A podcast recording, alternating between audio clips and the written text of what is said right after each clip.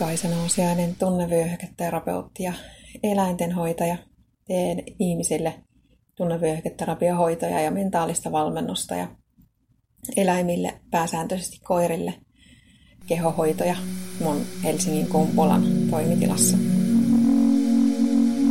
Mä luin vähän aikaa sitten kirjasta, en muista enää mistä itse asiassa saattoi olla, Frank Martela nimisen tyypin kirjasta lauseen, joka kuuluu, että asioiden paremmin tekemisen sijasta olisi hyvä tehdä parempia asioita.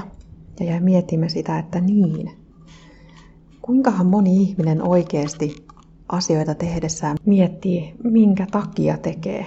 Miksi tämä asia, mitä mä teen, on mulle tärkeä juuri nyt. Jos pysähtyisi miettimään tätä, niin joskus saattaisi tulla siihen tulokseen, että olisi ehkä tärkeämpi tehdä jotain muuta.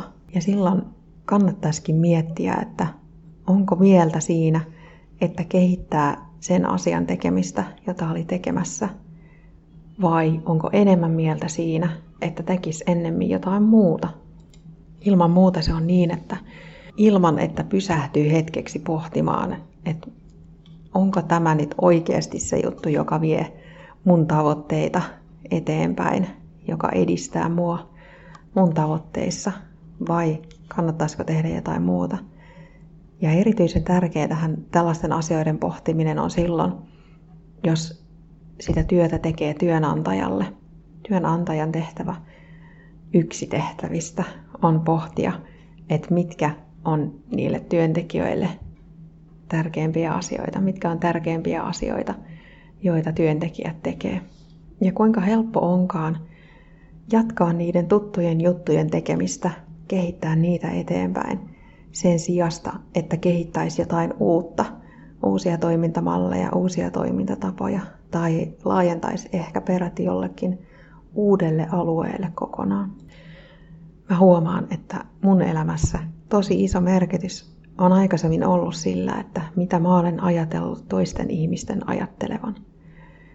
Ja sitten kun olen keskittynyt pohtimaan itseäni, keskittynyt itseäni niin sanotusti siihen ja miettinyt sitä, että mitä mä haluan elämältä, mitkä on mulle tärkeitä asioita, niin mä olen alkanutkin tehdä enemmänkin asioiden paremmin tekemisen sijasta parempia asioita. Siis omalta kannaltani.